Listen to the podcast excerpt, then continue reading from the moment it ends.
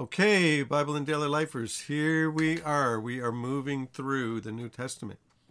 We're in Mark chapter fourteen. Now, the unfortunate thing about being in Mark fourteen is there's no way we're going to be able to look at every one of these verses. You see, this particular part of the scripture, we've said it before, is the last week of the life and the ministry of Jesus. So everything that's happening in all of these uh, previous chapters, from chapter eleven to chapter fourteen, all the way to the end, Mark sixteen, it's all the last week in the life and the ministry of Jesus. And there's so much that's going on. Uh, the Gospels, Matthew, Mark, Luke, and John, they either put about a third or twenty-five percent, somewhere there, twenty-five, thirty, thirty-three percent. Of each one of those Gospels is just that last week. So Jesus is coming in and out of the city of Jerusalem. It's the Feast of the Passover. This is the third time that he comes in with his disciples, and it will be the last time. And Jesus knows that he's coming in to die. He's going to give his life for the sins of the world, for your sins and for my sins. And so everything's leading up to that, and there's a lot of commotion, a lot of stuff going on. Uh, the personalities are all coming out now, all of the disciples, everyone else, it's all coming out who they are and what's going on. So we're going to start with chapter fourteen and verse one, and we're just going to have to cherry pick this because there's no way we can do it all. Now, the Passover feast, the feast of the unleavened bread, we're only two days away, so we're getting to the feast. Jesus is going to die on the Passover because he is the Passover. Again, this word, this phrase comes from Exodus, where Exodus chapter twelve, where they were to take an innocent lamb. They were slaves in Egypt. They were to take an innocent lamb and slay that innocent lamb and put the blood of the lamb, the blood of the innocent lamb, on their doorposts. They were to own it for themselves, the blood of this innocent lamb. The innocent lamb takes the place of the guilty. And when the angel of death comes over, he said, I will pass over you. You won't die because I'll see the blood. And same thing happens with us. Although we die of physical death, we live with Jesus forever because he will resurrect us just like he was resurrected, and we will be with him forever. Wherever the Lord is, that's where we'll be. Well, he is the Passover, and he is going to die on the Passover, even though the religious authorities do not want him to die on the Passover because they think it will make too much of a stink, too much of a big deal. All of the people there and all the people who like him would just be crazy. But Jesus is going to die in the Passover. It's ordained. It's got to happen. Verse one, fourteen, verse one. Now the Passover and the Feast of the Unleavened Bread were only two days away, closing in. The chief priests and the teachers of the law were looking for some sly way to arrest Jesus and kill him. Uh, Not what you would like from your spiritual leaders, not what you would like from the elders and the deacons in your church, that they would be putting together some sly way to kill you. Well, they want to kill Jesus. But not during the feast, they said, or the people may riot.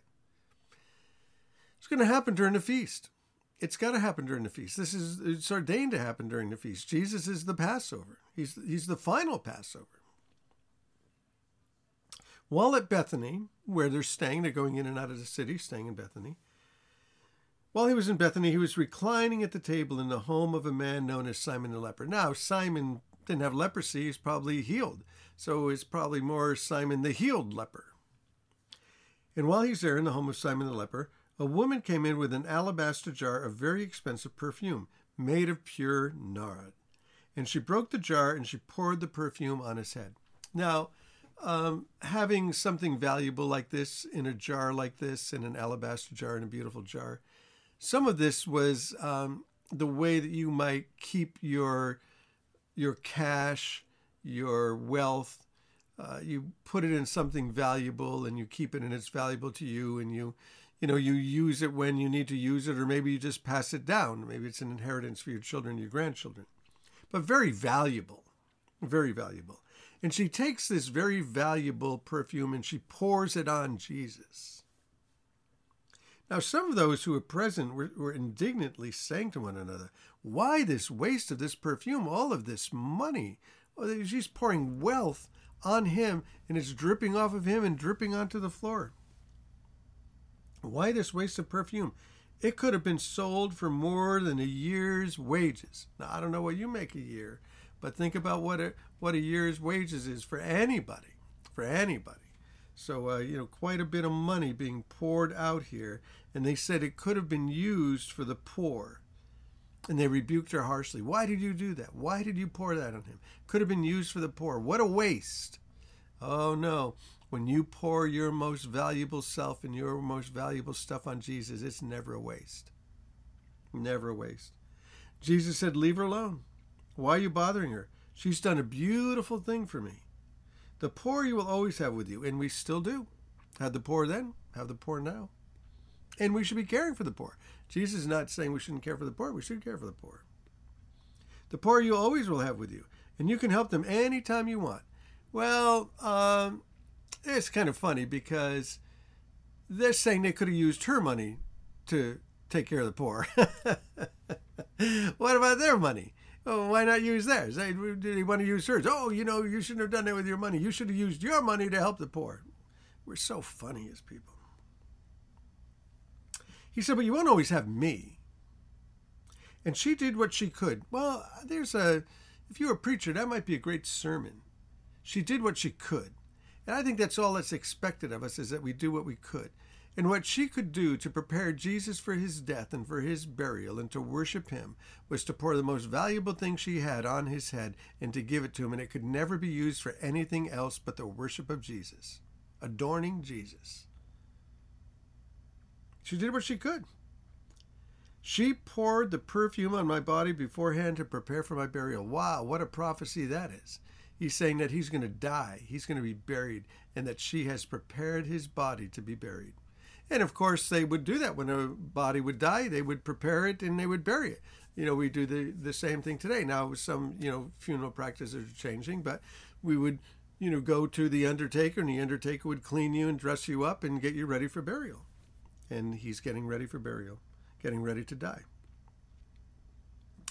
And Jesus said, I tell you the truth, whenever the gospel is preached, wherever the gospel is preached, throughout the world, what she has done will also be told in memory of her. So the thing that she did ends up being known by everybody in all places at all times. Wherever this goes, wherever the word of God goes, whatever country, whatever culture, whatever people, whatever tribe, whatever tongue, whatever language, whatever people, whatever century, this story would be told. Jesus is prophesying that this particular act would spread around the globe for centuries to come. And now here we are looking at this spe- specific act that was done. Jesus said that we would be reading this right now. Isn't that amazing? We are reading it together right now, and Jesus said that we would be reading it together right now.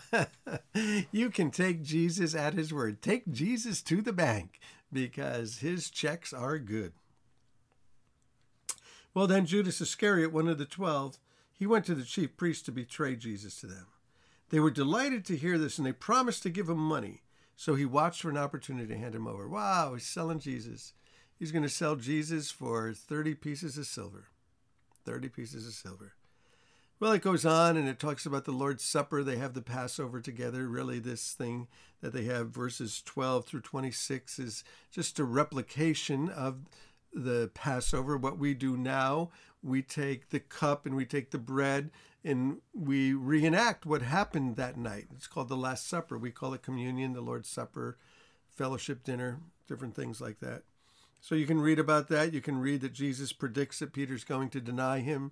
And Peter says he won't deny him, but yet Peter does. Peter does.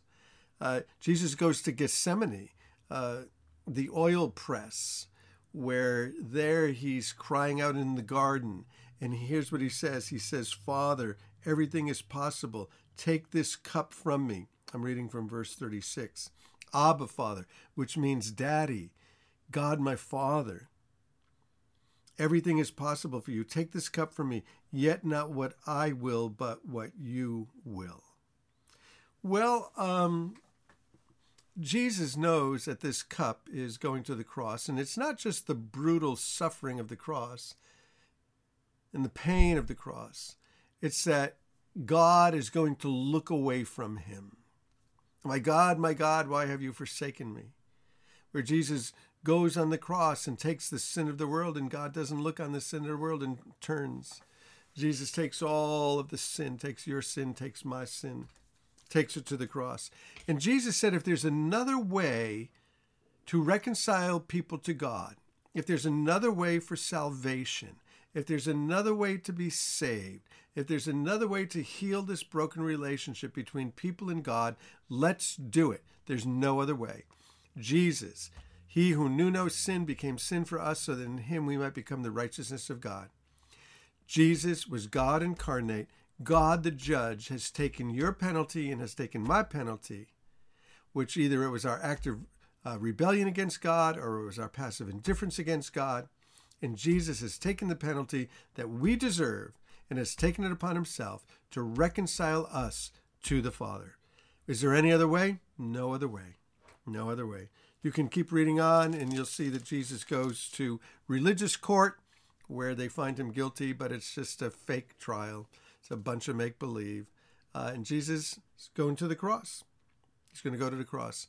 And Peter denies him, just like uh, just like Jesus said he would. Hey, so Bible in Daily Life, find us wherever you find us. Find us on Facebook. Find us on YouTube. Find us on iTunes. Um, find us all over the place. So wherever you found us, that's where we are. We're on podcasts all over the place. Uh, so uh, Bible in Daily Life dot com. You can find us there.